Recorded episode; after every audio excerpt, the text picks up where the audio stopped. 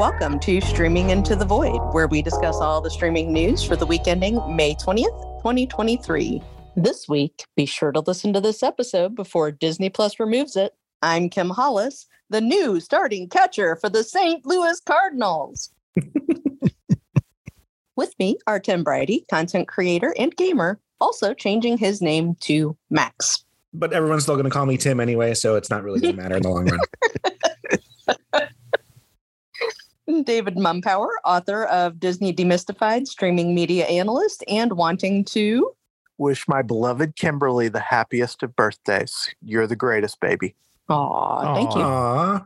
And the podcast is produced and edited by Raul Buriel, who dropped an outtake on our Patreon last week. If you want to hear someone ranting and spewing nonsense, just listen to David Zaslav or visit our Patreon and listen to an outtake.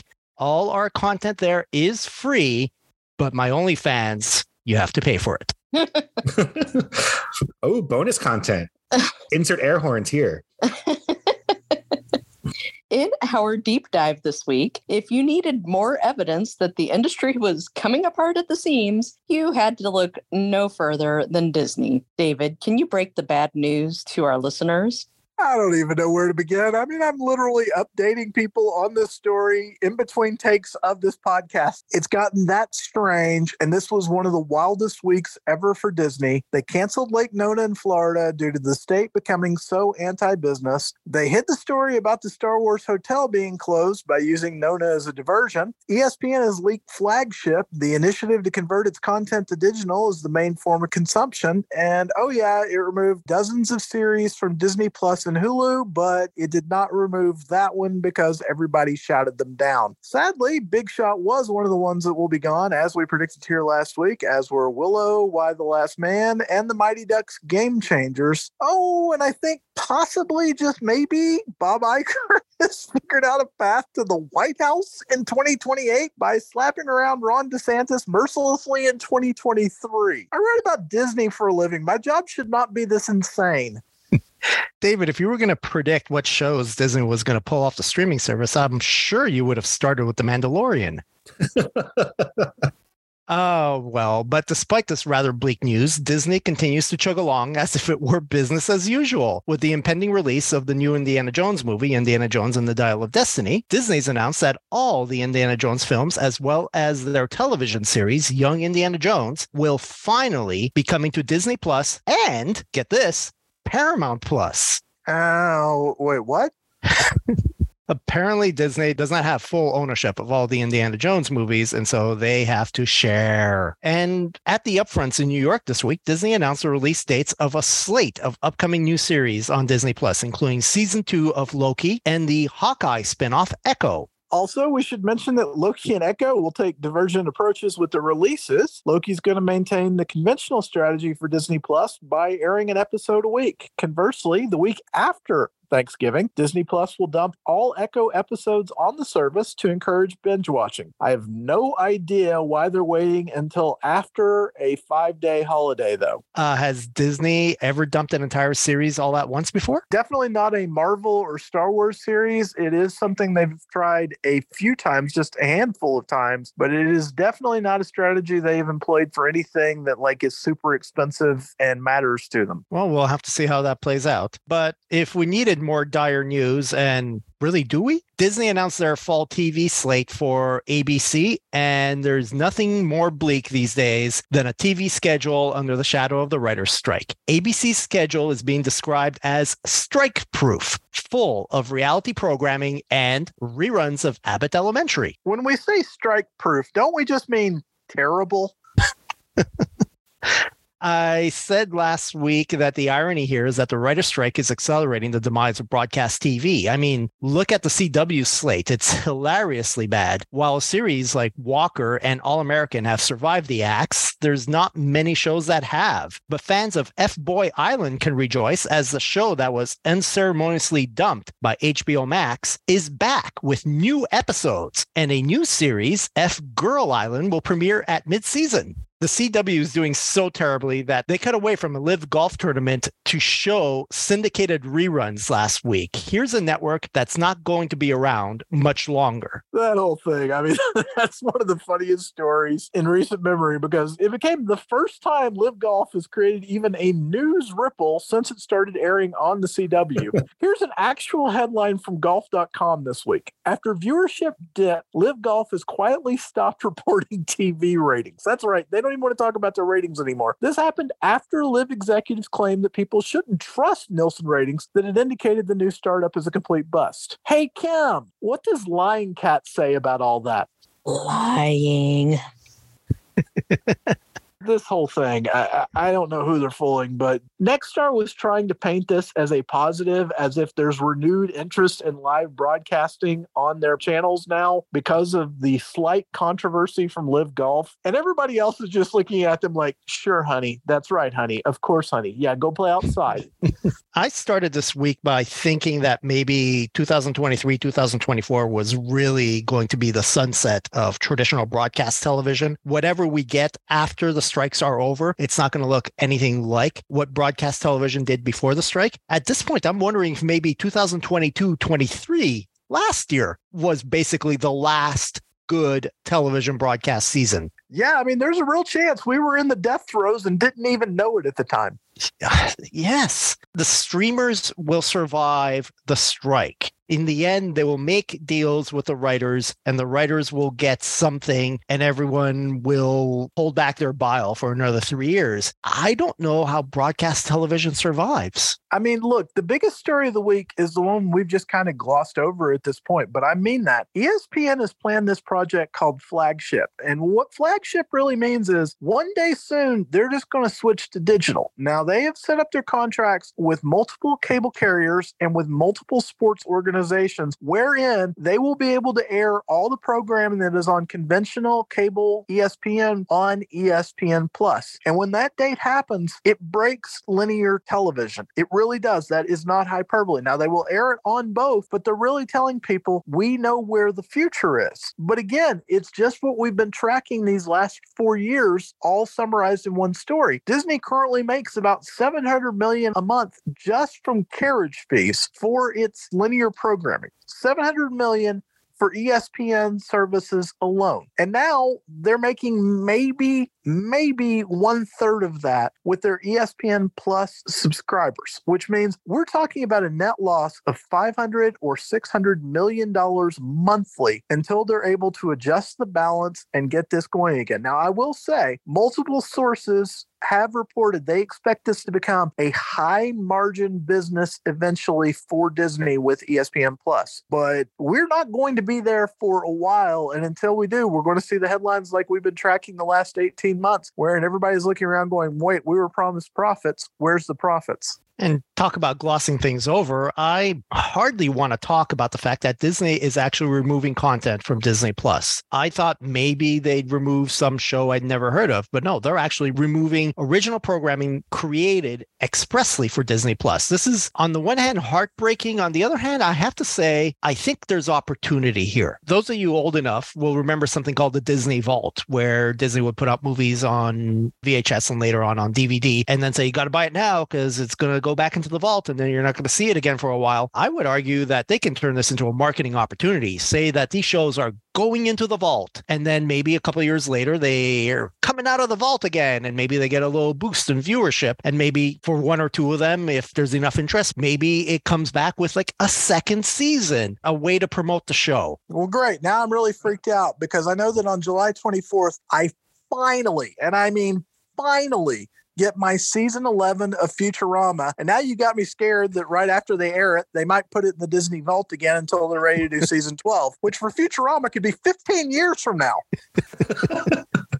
I, am actually glad we're circling back to that because I was like, wait a minute. One of the shows being removed is Willow. Um, the show will have existed for less than six months on Disney Plus before being taken away, possibly forever. If, you blink, the, you missed it. If we yes. go to the end of November and the information we have says all these programs will be removed from Disney Plus on May 26th. So yeah, that's blowing my mind that that is even possibly a thing anymore. Yeah, the whole Disney programming thing is a mess right now. There's been talk as well about the merger of Hulu into Disney Plus. Analysts are saying, well, it's a fait accompli at this point. Disney clearly wants to keep Hulu. And even Brian Roberts, the CEO of Comcast, who owns a stake in Hulu, is saying, oh, looks like Iger wants to keep Hulu. I am frustrated that people are having trouble separating the content from the service. It is very easy for Disney to say, we want all the shows on Hulu, we just don't want Hulu. In fact, they do it everywhere around the world except in the United States. All the shows on Hulu are available in Disney Plus when you click something called Star. If you could just do that on Disney Plus, presto, Disney gets all the content. They don't keep Hulu. It doesn't mean that just because the Hulu content is moving onto Disney Plus that you must keep the brand Hulu.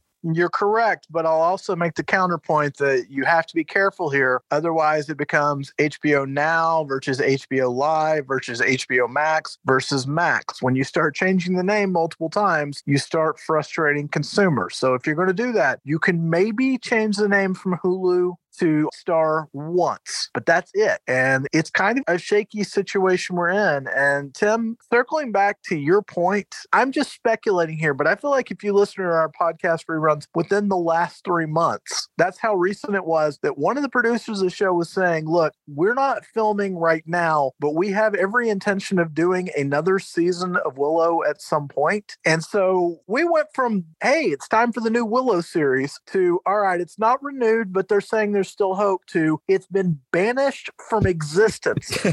it will it will never have existed. If you so talk to someone a year from now, say, hey, remember there was the Willow TV show? Everyone's gonna look at you like you're crazy. Right. Just, in six months. I mean, yeah. I can't even keep up at this point. The stories are coming so fast on this. Just how poorly did Willow do that it's being treated this way? Now, honestly, of all the shows that are being banished, Mighty Ducks, Game Changers, or Big Shots, the one show that really would make sense to go into the vault and then come out of the vault with a second season attached would probably be something like Willow. Is that really their intention? No, I don't think anyone at Disney marketing is thinking about that right now. I think everyone at Disney marketing is thinking about keeping their jobs right now. But there's lots more news this week. Tim, what have we got? Uh, well, believe it or not, at the Warner Brothers Discovery upfronts this week, which includes their their networks such as TNT and TBS, we got the final reveal of a horribly kept secret that AEW will have a new show, AEW Yay. Collision, coming to TNT on Saturday night, starting June 17th. And they also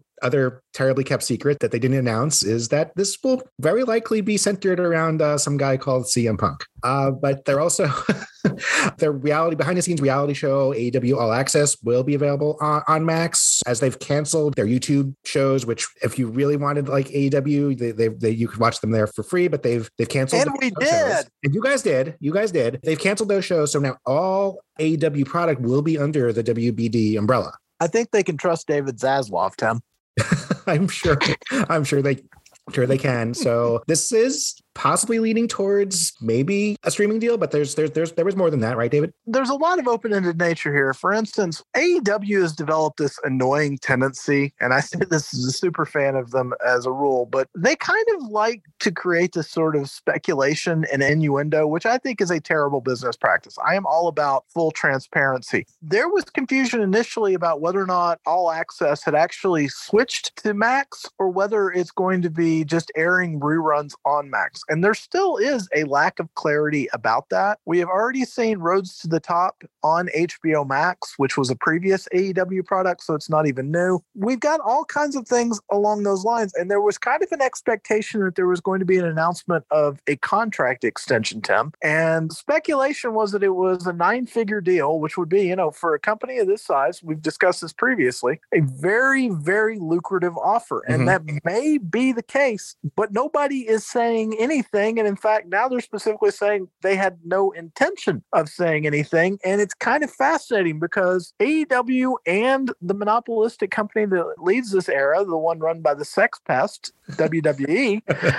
both have contract renewals coming up in 2024 and Right. it's May of 2023. This is usually the time when those negotiations are completing, not starting. So I was surprised they didn't announce something. Tim, were you? A little bit, yeah. And then relatedly, there was nothing that Fox or NBC Universal had stated about their WWE deals either. But yeah, it, it seemed to be like in addition to announcing this this show, it just seemed like that they were going to announce a renewal or extension or or big huge TV deal for AEW on you know the TNT and TBS through the Warner Brothers Discovery upfronts. But no, we didn't we didn't get that, and that's a little surprising. But give, given the way Tony Khan likes to run things, possibly he's saving these things for a big announcement down the line. I think it's coming. It's just a matter of time. The remarkable part, that's not even the only TBS news we've got right now because let's be honest, TBS is dying. So we don't expect a lot of news along those lines. But the network is bringing back an old favorite. And Tim, it's not even a surprise what it is, is it? You predicted this a few weeks ago. What's the show? Yeah, they're going to reboot the Joe Schmo show. You know, jury duty. idea. Jury duty was so popular, and that that feels like what it's what it's based off of. So might as well bring it back for the unscripted era where we can't have a whole lot of things written right now. If they're going to rip us off, we'll rip us off.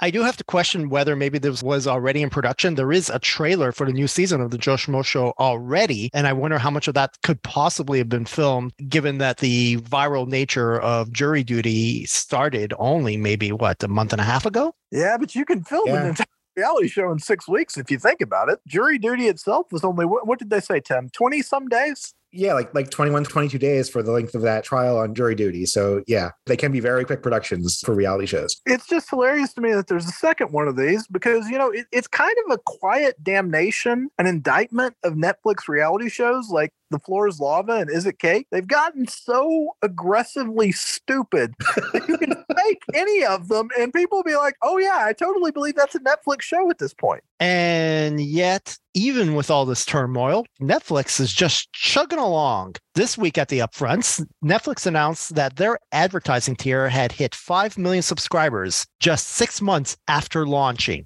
Netflix is like, oh my God, guys, can you believe it? An advertising tier is amazing. Did you know about this? I mean, look at all this money we're making. had Netflix always had upfronts? Because it, since they didn't have advertising until very recently, it, it seemed like they didn't need to have it. They could just announce stuff whenever because the theoretical point of upfronts was to appeal to advertisers. That's right. I believe that only now that they actually need to to sell ads are they actually coming to New York to do their upfronts. Oh, okay. the whole thing is hysterical to me. It just basically reminds me of Apple way back when, when, you know, like all these other places were trying to do the same thing as Apple and just couldn't do a damn thing right. And Apple's just humming along going, yeah, we're going to increase prices again. Oh, you're happy to pay it. Great, great. This is easy. All right, Tim, before we talk about the ratings, let's cover a little bit of the box office. Sure. Like last week, we're recording this on on Fridays, so we don't have full numbers for this weekend's big release, Fast X, Fast 10, but we actually have to talk about Guardians of the Galaxy Volume 3 because it came in with the second weekend, 62 million, and that's down 48%, which actually is out freaking standing. Stunningly good. Stunning. Somewhere, uh, somebody at Marvel's looking around going, where the hell has this been the last two years? Right. We haven't seen this too much with with Marvel properties, especially post COVID. They also looked around and said, "Who am I talking to? Everyone else got fired." so yeah, 214.7 million domestically after the weekend. It heads into this weekend, 235 million. And with no real competition this weekend, there's only some scrub sequel, right? Some yeah, some like Furious and Fast or something or other. Has anything killed a franchise more efficiently than Hobbs and Shaw? Seriously. yeah, we only have a Thursday number right now, which appears to be 7.5 million, and that just feels really weak. It has always been a product that has relied heavily on international Yeah. markets. That's why the last like three movies exist is because of how well they did overseas, especially China. And that's um that's been struggling to recover, hasn't it? That box office? Yes, and just to a larger point, I'm dead serious. After Hobbs and Shaw, everybody looked around and went, if Jason Statham and The Rock can't tell a good story, they should stop trying. And they should have stopped trying, but they didn't stop trying. So we've got more terrible films. And I'm just sad for everybody, except for Jason Momoa, who somehow come out of this looking great. There have been diminishing returns because after Furious 7, which was probably got a bump because it was the Paul Walker send off, that made 353 million and 1.5 billion worldwide. Um, there have been diminishing returns on on the last couple, and yeah, Ho- uh, Hobbs and Shaw is included in there, and it probably didn't help F9, which was 2021 and came in with 173 million domestically, 719 worldwide. So I think people are finally had enough of this franchise because it's just too goofy, too silly, too over overblown and, and ridiculous for people anymore. And it's time to acknowledge the fact that John Cena is an anti-box office draw. That's not being a jerk. That's an objective truth now. but also me being a jerk a little bit. All right, Tim, let's move on to the ratings. Sure. We have the Nielsen streaming ratings for Monday, April 17th through Sunday, 2023. And I call it an interesting list this week. We've got an awaited new entry, something David predicted a month ago, hilariously, uh, and a returning show to acquire. But let's see what we got. Uh, the top show on originals is Diplomat, 1.3 billion minutes for eight episodes. This premiered on April 20th, so it is just uh, a three day weekend number. Uh, so I do expect that to take a jump. So this is this is solid, but not spectacular. And Roll, you were a big fan of this show. Yeah, I can't imagine it would ever be something spectacularly successful like Wednesday, but I think for what amounts to a very cerebral type drama, I think that's a great number. Okay, I mean, I was thinking more along the lines of like a Night Agent, which jumped to like three billion its first full week, so we're not going to see that here. The Diplomat's a lot more intelligent in its content. I've compared it to The West Wing, and The Night Agent eh, has been compared to 24. So take that for what you will. Uh, second, I was hoping to see where this would land this week. Love is Blind, uh, 1.2 billion minutes. And this is the first full week after the ill fated attempt at a live finale on the 16th of April. So once that did not air as planned, and then they said, okay, we're going to record it and then throw it up for you later, people definitely checked it out because the show usually tends to tank after its season finishes and the finale premieres, but people had to wait an extra day or two, and that accounts for another very solid rating here. Tim, given what we know about the editing on Love is Blind, are we sure this wasn't the Joe Schmo reboot? Everyone on here is a sucker. It's all schmoes. In third, we have The Mandalorian. Its third season of eight episodes now complete, 24 episodes total, a bit over 1 billion minutes. Pretty standard uh, number for it at this point, as it more or less is Disney Plus's flagship show, whether you like it or not. And most people didn't after the after this season. I enjoyed the last few episodes very well. Okay. And as we know, Star Wars is always in trouble when I like it. yes, it is. Exactly. Fourth, uh, sliding from first last week is Beef, 937 million minutes for 10 episodes, still very solid. And so I'm waiting for a season two of that, but I think there's reason to hold off on green lights of shows at this point. Yeah, I might have mentioned previously that I thought Beef was A24's first series. As it turns out, it's not. I do believe it is their second, but their first series was a little show on a channel that very few people watch called HBO, a show called Euphoria. Oh, God. Seriously? Yeah, can't you tell with all the neon lighting?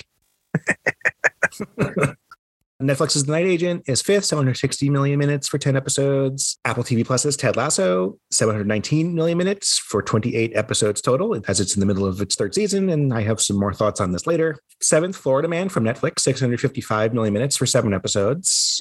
Was probably hoping for better. We did like this trailer. I don't know if any of us have, have had a chance to watch this yet, but I'm not excited about its odds for a, a second season, though, with this number. I haven't watched it yet, but given uh, that uh, it's looking like it's going to be pretty slim pickings for a while, I expect that I will get around to watching it soon. Uh, returning in eighth from Prime Video, Marvelous Mrs. Maisel, 537 million minutes, 38 episodes. The first three episodes of the fifth and final season dropped on the 14th, and then it'll be weekly from here. So it added one more on the 21st. So the first four perfect episodes of a perfect season to date. Got it. Yes, as you can tell, David is a big fan of this show and the collective works of Amy Sherman Palladino in general, as most of Come us. Come at me, Roll. Come at me. In ninth from Paramount Plus. So we have a nice little mix of streamers on the original start this week. Star Trek Picard, 400 million minutes for 30 episodes as the finale arrived on Paramount Plus this week. Never really did get that pop at the end, but it did manage to stay in the top 10. Yeah, I'm just happy to see it here once we got those Paramount Plus numbers, as it just season three became a full on next generation reunion. So, yeah, that was enough to, to get people interested to check it out. And in 10th, The Marked Hearts, 24 episodes, 337 million minutes. The second season of this Colombian mystery thriller series arrived on the 19th. Movies is led by The Snowman. 415 million minutes. This is a 2017 mystery thriller starring Michael Fassbender that returned to Netflix from wherever it was on April 16th. Immediately shot to the top of trending on Netflix. And about a month ago, David said, Hey, Tim, this is going to be the number one movie in a month. And yeah, yeah. Folks, if you're going to watch something with Rebecca Ferguson right now, this isn't it, okay? Something else new, and I guess it's new this time. In second, Whitney Houston, I Want to Dance with Somebody, 407 million minutes. Oh, this had a theatrical release in December. I had somehow completely forgot about that. This movie was Oscar bait. It was fishing for Academy Awards and got none. Oh, because it wasn't any good. Okay. 44% of Rotten Tomatoes. this arrived on Netflix during this ratings week. So, sure. Okay. I think it'll drop off quickly from here. Last week's top movie, The Last Kingdom, Seven Kings Must Die, is third, 311 million minutes. Uh, Moana from Disney Plus is in fourth, 259 million minutes. So when the the evergreen Disney titles float up to the top half of the movies chart now, you can tell it's not a great week for movies. But in fifth from Peacock, Cocaine Bear, still here, 253 million minutes. That is on my list to check out eventually too. Now that is here. Uh, six from Prime Video, Ticket to Paradise. We saw that last week 204 million minutes. And in seventh guys we finally have a second apple tv plus title to make the ratings because here is ghosted 192 million minutes. So it took a terrible week for movies for it to happen and also you know needing to cast two of the most attractive people on the planet. And a terrible movie The movie's not terrible. It's just not that great, but it is a lot of fun. However, this does remind me of how the Baltimore Ravens backup quarterback made the Pro Bowl this year because nobody else would go. This number, 192 million, should not be in the top 10. No. A terrible, terrible, terrible week. Yeah. Yeah. We usually don't see under 200 million minutes make the movies chart. Maybe it'll be 10th uh, for for a week but yeah we've got four this week. So this is this is an awful week for movies and that's why we're finally seeing another apple tv plus title. So ted lasso you're not alone anymore. But peacock is still doing better than you somehow. Uh, something else new in eighth uh, the mustang 187 million minutes. This arrived on april 16th it is a drama 2019 drama about an incarcerated inmate who participates in a rehabilitation program centered around the training of wild horses. Ah. Uh, ninth from Disney Plus, Encanto, 185 million minutes, and Matilda from Netflix, still here in 10th, 161 million minutes. Acquired is 10 shows we have seen before, led by the returning Better Call Saul, 927 million minutes, because the sixth and final season uh, arrived on, on Netflix on the 18th. So it added those episodes, and somehow people were content to wait like a year for it to show up on Netflix, and then they they finally watched it to see how it ended.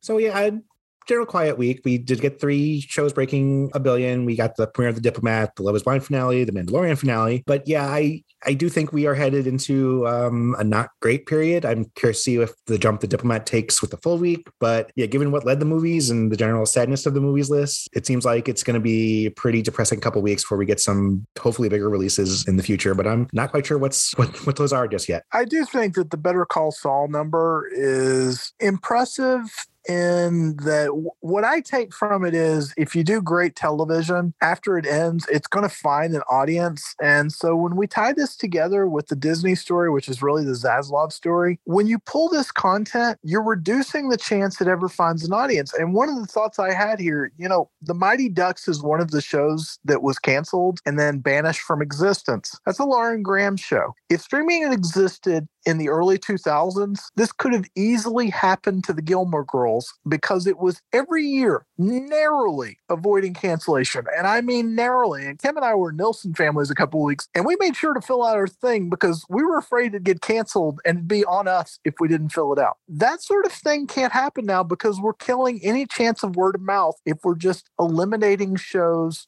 from the catalog. And it's so infuriating to watch because this also applies to Breaking Bad, which we all know had a limited first season and was basically not watched until you could say at best midway through the second season, but in reality, not until well into the third season of this show did it start to find a real audience of significant numbers. What we're doing right now is cannibalizing ourselves and it needs to stop. Thanks, Tim, for the ratings. As always, we close out with what's been keeping us busy this past week. I'm going to talk about a YouTube show that David and I watch at least once a week, but sometimes more often if we happen to see a older show that we are interested in. It's called Beard Meets Food, and it features Adam Moran, who is a British professional competitive eater. Yes, you will have seen him in the Nathan's Fourth of July hot dog eating contest. He is a tiny, skinny man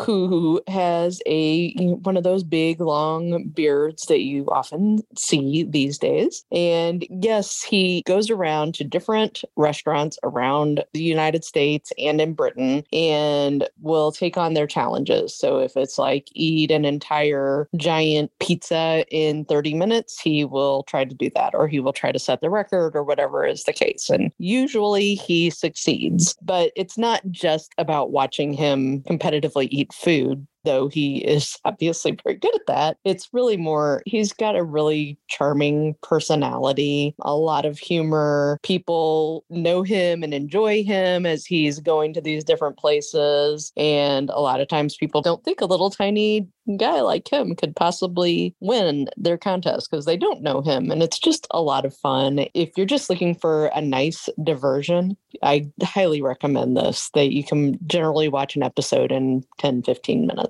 Beard meets food, and that's beard, M E A T S food. Raul, how about you? I'm sure I've mentioned the Vlogbrothers on YouTube here before. This is brothers John and Hank Green, who create regular videos on YouTube. John Green, of course, is the author of the wildly popular The Fault in Our Stars, as well as other books that have been adapted into movies and series. But his brother Hank has been the idea man, as he thought of this approach of communicating with his brother John more than 15 years ago after the two had grown apart. Since then, Hank's also become a best selling author and a musician, but the two of them have collaborated on multiple multiple projects, including the podcast Dear Hank and John. And together they co founded the YouTube Creators Conference, VidCon. They create the educational YouTube videos, Crash Course, and SciShow. And the two of them operate the Project for Awesome, a charitable endeavor that's building a maternal hospital in Sierra Leone. I'm mentioning this today because in today's video, Hank announced that he's been diagnosed with cancer. The news was a gut punch. And while it's Hodgkin's lymphoma and the prognosis is good, it's left me a little stunned. If you have a few minutes this week, I encourage you to look up John Green's recent update from Sierra Leone, which I will add to the show notes. Mm. The progress on the hospital that's being built there in collaboration with Partners in Health is astounding, and it's all thanks to donations from their online fans. Even if there's bad things happening in the world, it's nice to know that there's still plenty of good people out there doing awesome things, and Hank and John Green remind me of that every day.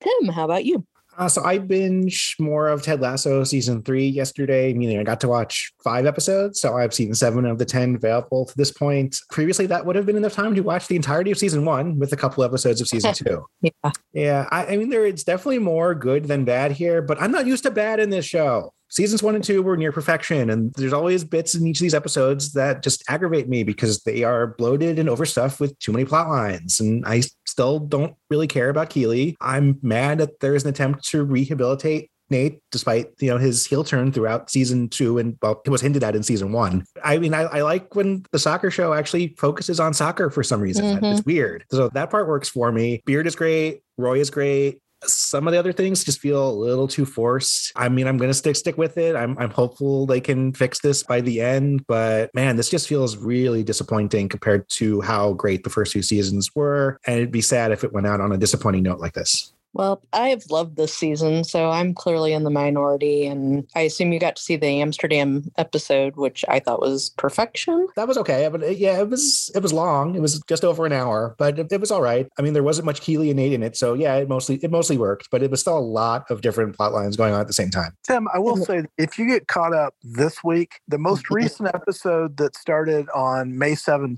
mm-hmm. basically comes across as an apology for every misstep they've had along the way this year there. And I think that'll turn it around for you. Okay, I'm hopeful. I still have faith in them. It's just like I said, it, it's not that it's bad. It's just it's not it's not great, and that's not what I was used to after the first few seasons. Yeah, and there's a great Coach Beard reveal at the end of the most recent episode as well. Okay, Her, all her right. and David, how about you? Yeah, so our current obsession right now is Silo, which is the Apple TV Plus series based on the Wool novels by Hugh Howey. We had a friend who recommended these novels to us and was really, really emphatic about it, said that it was something we had to read. And I know that at the time, Kim and I had a shared opinion that the novels were brilliant, but after a couple of books, they kind of had, I don't know, Kim, what would you say, a sameness to them? Yes, and I am in a reading group at work, and I think that that's also the general consensus of that group as well. So it's not just us. Okay. But we love the concept. I mean, it really is one of the best concepts imaginable. And the thing was, at the time that the books came out, dystopia wasn't, you know, like an everyday thing in storytelling. It was very, very unique at the time. So, in a way, Silo has done itself a disservice by coming 15 years after it should have. If it had come out, you know, when the books did, everybody be looking at this the same way they do the Hunger Games. But I am here to tell you the television series by Graham Yost is brilliant. And I want to mention Graham Yost specifically because he did my favorite drama of the 21st century justified. It's either that or Battlestar Galactica. And if you ask me on a given day, I might name either one of them. But those are the two series that are dramas that are special to me. And, you know, I am someone who is really, really hypercritical about writing as a rule. Justified never disappointed me. The premiere of Silo is a little bit slow. I don't think I'm being unfair to say that. But the second episode is really when they introduce Rebecca Ferguson's character in full and she immediately just takes over and it is a star turn for the ages. And the third episode of silo is as gripping as television could be. I told kim at the time they basically use the same plot device you would generally see for a heist where you know they set up the drama they set the ticking clock so that you'll know if they don't do this by this time they're all screwed blah blah but they do it for a repair. And that little novel spin on the idea really really works. I mean like dazzling. I, I'm in awe of Silo so far. And what we're hearing is it's going to get better from here, which, wow, if that is the case, I'm really, really impressed. And by the way, I should follow up on something I said at the start of the podcast because we haven't filled in the blanks yet. The Disney Plus show that is not leaving the service is Howard. I have had the pleasure in the past to interview Don Hahn, who is a Disney legend and who was the producer of some of the Disney Renaissance films like the Little Mermaid and Beauty and the Beast. Don Hahn directed Howard. The documentary is about Howard Ashman, who is a lyricist who actually did all of the dialogue I love so much from The Little Mermaid, which Kim will tell you is my favorite Disney Renaissance story. He was a gay man who had one of the most influential jobs in Hollywood at the time writing the lyrics for Disney musicals. They said they were going to take Howard off the service days before the release of the live action version of The Little Mermaid and 13 days before